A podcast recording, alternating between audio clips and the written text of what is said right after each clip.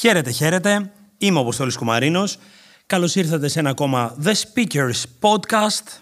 Και τι θα κάνουμε σήμερα, θα μπούμε κατευθείαν στο θέμα. Σήμερα λοιπόν θα σας μιλήσω, θα αναφερθώ στη μεγάλη μου αγάπη, στη δημόσια ομιλία.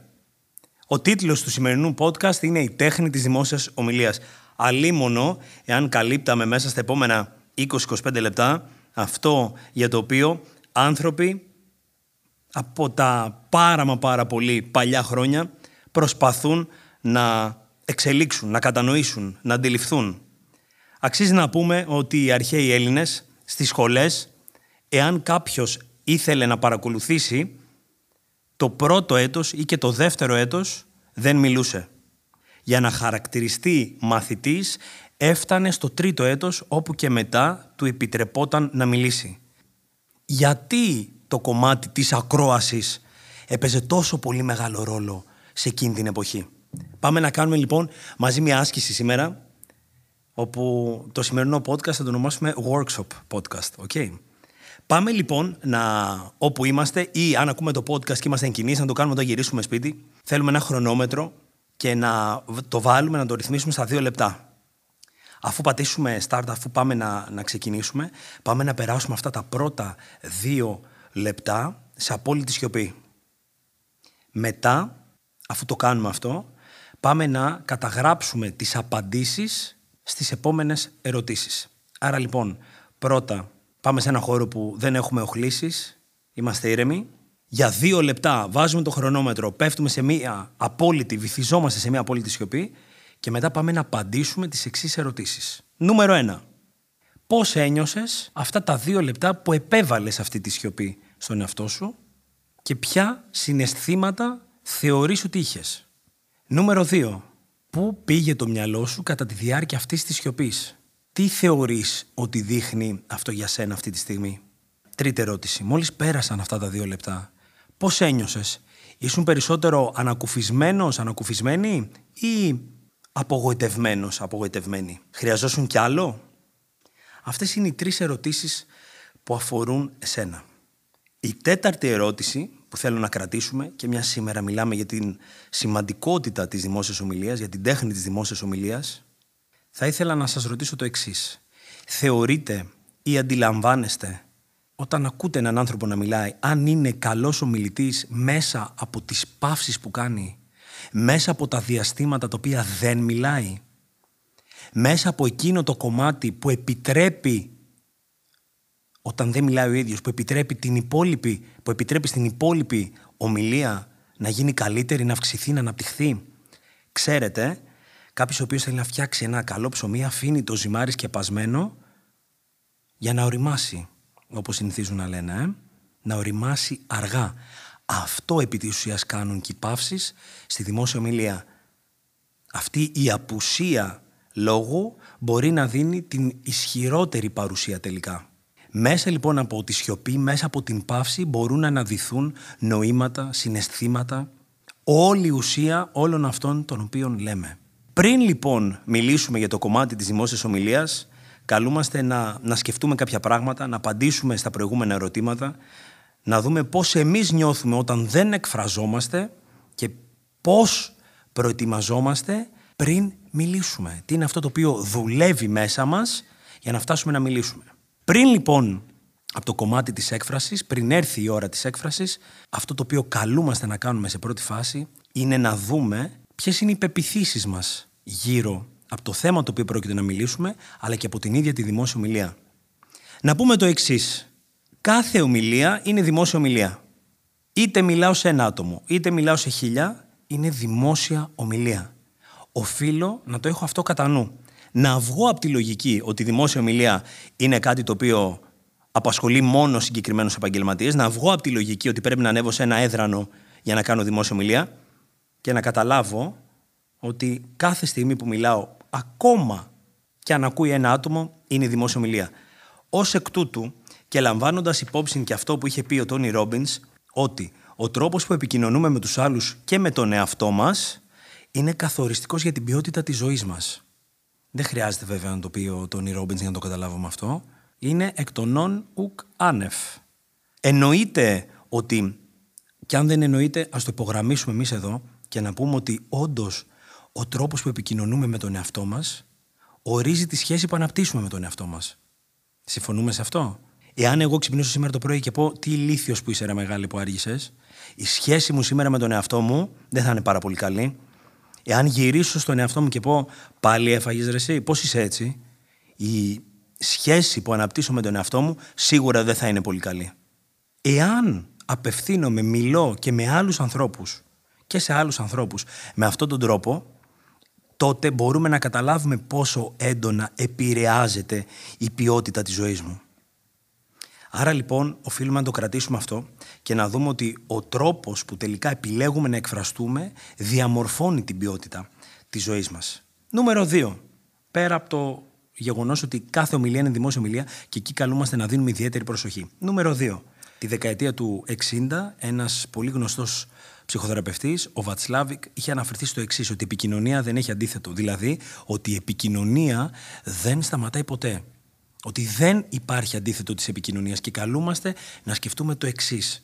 Τι να σκεφτούμε, Ότι επί της ουσίας η επικοινωνία σταματάει όταν πεθάνει κάποιος. Δεν υπάρχει άλλος τρόπος να σταματήσει μια επικοινωνία. Εάν πας σε μια κοινωνική εκδήλωση και δεν μιλήσεις, επικοινωνείς. Δεν είναι ότι δεν επικοινωνείς. Απλώς δείχνεις ότι δεν θες να επικοινωνήσεις. Ή ότι είσαι ισοστρεφή. Ή ότι δεν έχεις πάρα πολύ όρεξη. Δεν σημαίνει ότι δεν επικοινωνείς. Εάν δεν πάρεις κάποιον τηλέφωνο που μέχρι πρώτη τον καλούσε συχνά, δεν είναι ότι δεν επικοινωνείς. Είναι ότι του δείχνεις ότι δεν προτιμάς να επικοινωνείς μαζί του. Εάν αντιθέτως από την άλλη πλευρά με κάποιον επικοινωνείς συχνά, ναι, μεν εκφράζεις τη θετικότητά σου, τη συμπάθειά σου απέναντι σε αυτό το άτομο, γι' αυτό και επιμηκύνεις τη διάρκεια της επικοινωνίας ή εντείνεις τη συχνότητα. Άρα έχεις τη δυνατότητα το πιο συχνό, το πιο έντονο να το δείξεις μέσω της επικοινωνίας, αλλά το ίδιο κάνεις μέσα από μεγάλα διαστήματα απουσίας ή έλλειψη της επικοινωνίας. Άρα λοιπόν είναι πολύ σημαντικό να έχουμε κατά νου ότι πάντοτε επικοινωνούμε, όπως και ο χρόνος η επικοινωνία είναι κάτι το οποίο τρέχει πάντα επόμενο πολύ βασικό κομμάτι και είναι και αυτό με το οποίο επί της ουσίας ξεκινήσαμε. Η ενεργητική ακρόαση, η ακρόαση μάλλον, συμβαίνει πάντοτε. Η παθητική ακρόαση είναι ακούσια, δηλαδή πάντοτε θα ακούσει κάτι. Το θέμα, και εδώ είναι η επόμενη ερώτηση που θα ήθελα να απαντήσεις, είναι το εξής και να παρατηρείς την επόμενη φορά. Όταν μιλάς με κάποιον στο κινητό τηλέφωνο, έχεις το κινητό μπροστά σου και την ίδια ώρα σκρολάρεις στα social media Ακούς, προφανώς και ακούς. Άρα εξασκείς την ακρόασή σου. Το θέμα είναι καταλαβαίνεις τι σου λέει άλλη πλευρά. Ή εκείνη την ώρα περνάει δυνατά και κάνει θόρυβο ένα αυτοκίνητο από τον δρόμο. Πάλι το ακούς, το αντιλαμβάνεσαι, ή το γάβισμα ενός κύλου. Αυτό όμως δεν σημαίνει ότι ακούς ενεργητικά. Άρα λοιπόν, να έχουμε κατά νου ότι η ακρόαση, η παθητική ακρόαση είναι ακούσια, αλλά αυτό το οποίο πραγματικά μας λείπει είναι η ενεργητική ακρόαση. Και ο Σίδνεϊ Χάρη είχε πει το εξής οι δύο λέξεις πληροφορία και επικοινωνία συχνά χρησιμοποιούνται σαν να είναι εναλλάξιμες, αλλά σημαίνουν κάτι αρκετά διαφορετικό. Πληροφορία είναι να δίνεις, επικοινωνία είναι να σε αντιλαμβάνονται. Και γιατί χρησιμοποιώ αυτό το, αυτό το απόφθεγμα αυτή τη στιγμή, διότι για να μπορεί να υπάρξει επικοινωνία και για να γίνω αντιληπτός πρέπει κάποιος να με ακούει. Αντιλαμβανόμαστε λοιπόν την σημαντικότητα της ενεργητικής ακρόασης και με τον εξής πάρα πολύ απλό λόγο και τρόπο. Γιατί όταν υπάρχει ένα ακροατήριο, ένα κοινό σε μια δημόσια ομιλία, σε μια επαγγελματική τεχνική δημόσια ομιλία, συνήθως το κοινό περιμένει να τοποθετηθεί, είτε στο κομμάτι, στο, όταν έρθει το κομμάτι των ερωτοαπαντήσεων, ή καλείται να τοποθετηθεί κάνοντας ένα νεύμα ή σηκώνοντας το χέρι του. Δεν τοποθετείται όποτε εκείνο επιθυμεί. Ακριβώς διότι εξασκεί έντονα το κομμάτι της ενεργητικής ακρόασης. Γι' αυτό υπάρχει το σεμινάριο, γι' αυτό υπάρχει το workshop, γι' αυτό υπάρχουν τα podcasts αυτή τη στιγμή. Και εσείς μαζί με αυτό κάνετε. Εάν έχετε την προσοχή σας εδώ, αυτή τη στιγμή ασκείτε έντονα το κομμάτι της ενεργητικής ακρόασης. Γιατί σε ένα podcast, στο ραδιόφωνο, στο σεμινάριο, στο workshop, εξασκούμε εκεί την ενεργητική ακρόαση, έχοντας κατά νου να μάθουμε και να πάρουμε πράγματα και δεν το μεταφέρουμε αυτό στην κανονική μας ζωή, αλλά και σε μια επαγγελματική τεχνική δημόσια ομιλία. Σκεφτείτε το εξής. Η ενεργητική ακρόαση δεν αφορά μόνο το κοινό, αφορά και τον ομιλητή. Και ο ομιλητής καλείται να εξασκεί την ενεργητική ακρόαση την ώρα που μιλά. Την ενεργητική ακρόαση πρακτικά, για να ακούσει πραγματικά και να κατανοήσει τις ερωτήσεις που θα του τεθούν, αλλά να κατανοήσει και την μη λεκτική επικοινωνία. Αυτά τα οποία λοιπόν συνεχίζουν να, επικοινωνεί, να επικοινωνούν οι ακροατές, το ακροατήριο, το κοινό, όταν εκείνος μιλά, για να δει πώς θα μπορέσει να προσαρμόσει την πραγματικότητά του. Επόμενο κομμάτι και πάρα μα πάρα πολύ βασικό στην δημόσια ομιλία είναι η δομή της ομιλίας μου. Είναι πώς θα χτίσω αυτό το οποίο πρόκειται να παρουσιάσω. Παίρνω λοιπόν χαρτί και μολύβι και πάω να χτίσω τη δομή μου. Η δομή μου καλείται πάντοτε να έχει πρόλογο, κύριο θέμα και επίλογο. Αυτά τα τρία μέρη, αυτός ο μαγικός αριθμός τρία ήταν ένας πολύ σημαντικός αριθμός στην αρχαία Ελλάδα. Έτσι λοιπόν βλέπουμε και σε αυτή την προσέγγιση πρόλογο, κύριο θέμα και επίλογο να σπάει σε τρία μέρη. Ξέρουμε το ρητορικό σχήμα το οποίο ονομάζεται τριάδα και βλέπουμε πόσο σημαντικό ήταν για τους ρήτορες, για τους αρχαίους ρήτορες, να μπορεί κάποιος το λόγο του να ακολουθεί αυτή την συνέχεια, αυτή τη δομή. Να ξεκινήσουμε με κάτι, να περάσουμε στο κύριο θέμα αυτού και μετά να ολοκληρώσουμε. Είτε πρόκειται για μια προετοιμασμένη ομιλία, είτε πρόκειται για μια αυθόρμητη ομιλία, έχουμε απαραίτητη ανάγκη αυτό να έχει αρχή, μέση και τέλος. Τι θέλω να πω με αυτό; Πάμε να κάνουμε ένα παράδειγμα. Α πούμε ότι αναφερόμαστε σε μια αυθόρμητη ομιλία και έρχεται κάποιος και μου λέει: Τι έγινε, Απόστολε, πώς είσαι όλα καλά; Λοιπόν, έχω το περιθώριο να πω καλά και τελειώνει εκεί. Εκεί όμως δεν δίνω. Δεν μπορώ να πω κάτι παραπάνω με το άλλο άτομο και το ολοκληρώνω και δεν έχω πολύ όρεξη. Εκεί λοιπόν, αν θέλω να έχω πρόλογο, κύριο θέμα και επίλογο και να, να, να δημιουργήσω μια βάση για να συζητήσω παραπάνω, μπορώ να κάνω το εξής. Σαν πρόλογο να πω Καλησπέρα Γιώργο, καλησπέρα Πέτρο, είμαι καλά. Εσύ πώς είσαι, Οπότε αυτός να είναι ο πρόλογός μου. Το κύριο θέμα μου είναι το, θα μπορούσε να είναι το εξής. Ότι ναι, αυτή την περίοδο τα πράγματα είναι ιδιαίτερα, τα πράγματα είναι διαφορετικά. Ωστόσο, ξέρεις, συγκεντρώνομαι, επικεντρώνομαι, εστιάζω σε όλα αυτά τα ωραία τα οποία μπορεί να μου συμβούν. Και ξέρεις τι είναι ένα από αυτά τα ωραία τα οποία μου συνέβησαν. Αυτό το οποίο μου συνέβη είναι ότι εχθές το βράδυ είχα τη δυνατότητα να κάνω την εξής βόλτα. Να φάω αυτό το φαγητό, να δω τους γονείς μου, να πιάσω το χέρι της κοπέλας μου, να περάσω χρόνο με τον εαυτό μου, να μην κάνω τίποτα. Και να κλείσω λέγοντας ότι ό,τι και να συμβαίνει, για μένα το πιο σημαντικό είναι να βλέπω το πιο, το 51% της θετικότητας, το 51% των όμορφων πραγμάτων των οποίων μου συμβαίνουν. Άρα λοιπόν να κλείσω με μια περίληψη, με μια σύντομη σύνοψη όλων όσων είπα. Εκεί και με αντιλαμβάνει άλλη πλευρά ευκολότερα. Και δίνω μια βάση για συζήτηση, αλλά και τοποθετούμε ολοκληρωμένα ακόμα και σε κάτι αυθόρμητο. Α πάμε τώρα σε μια προετοιμασμένη ομιλία. Σε μια προετοιμασμένη ομιλία, λοιπόν, στον πρόλογο, αυτό το οποίο μπορώ να κάνω είναι να ξεκινήσω με μια ρητορική ερώτηση. Να ξεκινήσω με μια πρακτική, πραγματική ερώτηση, η οποία θα περιμένω, ενεργητική ερώτηση, θα περιμένω απάντηση από τον κόσμο να ξεκινήσω με ένα βίντεο, να ξεκινήσω με ένα απόφθεγμα, να ξεκινήσω με μουσική ή να ξεκινήσω με παύση. Το οποίο θέλει έτσι, αρκετό θάρρος, αλλά είναι ένας υπέροχος τρόπος κάποιος να ξεκινάει με παύση στην ομιλία του. Χαρακτηριστικά να αναφέρω ότι ο Ναπολέον Βοναπάρτης έκανε παύση 40-50 δευτερολέπτων όταν μιλούσε στον στρατό του. Καταγράφεται ως ένας έντονα εμπνευστικός ομιλητής. Α ξεκινήσουμε λοιπόν τον πρόλογο και να πούμε ότι ο πρόλογος είναι ένα από τα πιο σημαντικά κομμάτια μιας ομιλίας, μιας και εκεί το κοινό, το κροατήριο, θα αποφασίσει αν αξίζεις να σου αφαιρώσεις το χρόνο του. Αυτό σημαίνει και στην πραγματική μας ζωή. Αυτόματα η άλλη πλευρά αποφασίζει αν αξίζει, αν αξίζεις να σου αφαιρώσεις το χρόνο της. Άρα αυτό έρχεσαι αντιμέτωπος με αυτό πάντοτε. Νούμερο 2. Περνώντας στο κύριο θέμα, θέλουμε μια μεταβατική λέξη. Κάτι το οποίο θα βοηθήσει και το κοινό, την άλλη πλευρά που μας ακούει, να καταλάβει ότι υπάρχει μια μετάβαση. Στο κομμάτι του κύρου θέματος, συνήθως υπάρχει και μεγαλύτερη δυσκολία. Γιατί αυτό; Διότι εκεί ακριβώς έχουμε τη μεγαλύτερη χρονική διάρκεια μιας ομιλίας. Εκεί είναι πάρα πολύ εύκολο να βαρεθεί η άλλη πλευρά. Να κοιτάξει το κινητό της, να κοιτάξει κάποια ειδοποίηση, να χάσουμε την οπτική μας επαφή. Άρα, ενώ έχουμε μεγαλύτερη χρονική διάρκεια, καλούμαστε να βρούμε τρόπους να ερεθίσουμε σε εισαγωγικά, θα καταφέρουμε μέσω αυτών των ενεργειών να μαγνητήσουμε την προσοχή της άλλης πλευράς. Συνήθως στους ρητορικούς ομίλους προτείνεται το εξής. Το κύριο θέμα να σπάει σε τρία υποθέματα. Μπορείς να το κάνεις και με δύο, μπορείς να το κάνεις και με ένα.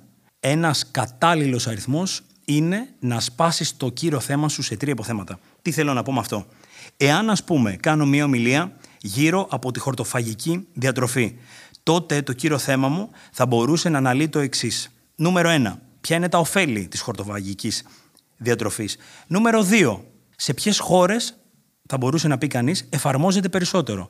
Νούμερο 3. Ποιες είναι οι επιλογές που έχει ένας χορτοφάγος όταν βγει έξω με την παρέα του, έτσι ώστε να μην αισθανθεί άσχημα ή να αφομοιωθεί με την υπόλοιπη παρέα. Αυτά λοιπόν είναι τρία θέματα, τρία υποθέματα, τα οποία θα μπορούσαν να μπουν στο κύριο θέμα μιας τέτοιας ομιλίας. Φτάνοντας λοιπόν στο κομμάτι του επιλόγου, που για μένα είναι το πιο σημαντικό από όλα, διότι είναι η τροφή για σκέψη, είναι η επίγευση, είναι αυτό που θα πάρει μαζί του το κοινό, το ακροατήριο, η άλλη πλευρά, όταν εσύ ολοκληρώσεις την ομιλία σου. Εύκολα μπορεί να ξεχάσει τον πρόλογο, μπορεί πιθανώς, αν δεν είναι και τόσο δυνατά τα σημεία, να ξεχάσει και το κύριο θέμα. Αλλά αυτά τα οποία θα του προσφέρεις τα τελευταία λεπτά, δευτερόλεπτα της ομιλίας σου, τότε αυτά τα συναισθήματα και τις πληροφορίες θα τα πάρει μαζί του. Άρα λοιπόν εκεί θέλουμε ξανά μια μεταβατική λέξη, έκφραση, θέλουμε να χρησιμοποιήσουμε το συμπερασματικά, το καταληκτικά, το επομένως, φτάνοντας στο τέλος θέλουμε κάτι το οποίο να δείχνει τη μετάβαση. Και εδώ τώρα θέλουμε κάτι σύντομο. Εδώ θέλουμε να χρησιμοποιήσουμε την δυναμικότητα μιας πρόπωσης εισαγωγικά. Θέλουμε κάτι σύντομο με πολύ μεγάλη επίδραση. Θέλουμε κάτι το οποίο πραγματικά θα μπορεί να συγκλονίσει, να ταράξει την άλλη πλευρά. Να ταράξει νοητικά, να ταράξει το μυαλό της άλλης πλευράς και να ταράξει και τα συναισθήματα. Έτσι ώστε να καταφέρουμε να επιτύχουμε όσο το δυνατόν μεγαλύτερη επίδραση μπορούμε. Άρα λοιπόν μην κάνεις ποτέ τον επίλογό σου μεγάλο. Κάντον σύντομο. Βρες κάτι το οποίο πραγματικά εσένα σε εμπνέει και κλείσε με αυτό. Επίσης, αρκετές βαρετές ομιλίες τελειώνουμε το ευχαριστούμε πάρα πολύ. Ήταν ένα πολύ όμορφο βράδυ και τι ωραία που περάσαμε. Δεν τα χρειάζεσαι όλα αυτά σε μια επιδραστική ομιλία. Μπορείς να βάλεις απότομα μια τελεία, μπορείς να κλείσεις απότομα με ένα απόφθεγμα και να αφήσεις αυτή την επίγευση να λειτουργήσει προς όφελός σου ή το ακροατήριο να χτίσει αυτό το οποίο θέλει να πιστεύει ή κατάλαβε μέσα από αυτό μέσα από το κύριο μήνυμα της ομιλίας που του προσέφερες. Επόμενο και τελευταίο και πάρα μα πάρα πολύ σημαντικό και το ακούμε πάρα μα πάρα πολύ συχνά, είτε στην καθημερινότητα είτε σε επαγγελματικές ομιλίες, είναι το κομμάτι των χασμοδιών.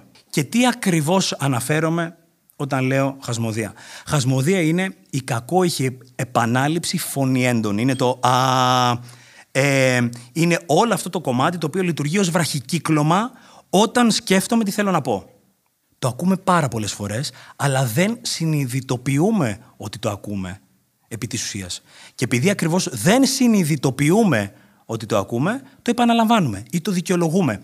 Σίγουρα όμως η εμπειρία ακρόασης ενός ομιλητή που κάνει χασμοδίε versus ενός ομιλητή που δεν κάνει ομιλίες έχει πολύ μεγάλη διαφορά. Κάποιος ο οποίος κάνει χασμοδίε θα μας δημιουργήσει πιθανώς την εντύπωση ότι μήπως δεν ξέρει πολύ καλά αυτά που λέει. Μήπως είναι αγχωμένος, μήπως σταματήσει να μιλάει; Θα μας δημιουργήσει πιθανώς μία αμφιβολία. Αυτή την αμφιβολία δεν θέλουμε να την έχουμε σε μία δημόσια ομιλία που θέλουμε να είναι επιδραστική, που θέλουμε να είναι εμπνευστική. Δεν μπορούμε να φανταστούμε ότι θα πάμε να ακούσουμε έναν τεράστιο ομιλητή, έναν διακεκριμένο ομιλητή και μπορεί έστω και 1% αυτός ο άνθρωπος να μην ξέρει τι θα πει ή να μην ξέρει προς τα πού θα κυλήσει η ομιλία του. Θυμηθείτε το εξής, ότι αυτό το οποίο καλείται να κάνει ένας ομιλητής είναι να συμπεριφερθεί μεταφορικά όπως ο πιλότος ενός αεροπλάνου. Να καταφέρει να ταξιδέψει τους ακροατές του από το σημείο Α στο σημείο Β με όσο το δυνατόν λιγότερες αναταράξεις. Θέλουμε αυτή η πτήση, αυτή η εμπειρία ομιλίας να είναι όσο το δυνατόν πιο ήρεμη. Σκεφτείτε το εξής. Ένας καλός ομιλητής, ένας καλός δημόσιος ομιλητής, αυτό που καλείται να κάνει είναι να λειτουργήσει μεταφορικά όπως ένας πιλότος. Να μεταφέρει το κοινό του από το σημείο Α στο σημείο Β χωρίς αναταράξεις. Όσο το δυνατόν πιο ήρεμα. Θέλουμε το κοινό το ακροατήριο να συνδεθεί, να καταλάβει, να αντιληφθεί όσο το δυνατόν περισσότερες έννοιες, να μην νιώσει άβολα και βέβαια σε εισαγωγικά να πλησιάσει τον ομιλητή, να μπει στη θέση του. Κλείνοντας λοιπόν το σημερινό podcast, να πούμε ότι η τέχνη της δημόσιας ομιλίας φυσικά και δεν μπορεί να καλυφθεί μέσα σε 20 ή 30 λεπτά. μια ζωή μπορεί να μην φτάσει για να καλύψουμε και να αναφερθούμε σε αυτό το τεράστια όμορφο κομμάτι της δημόσιας ομιλίας.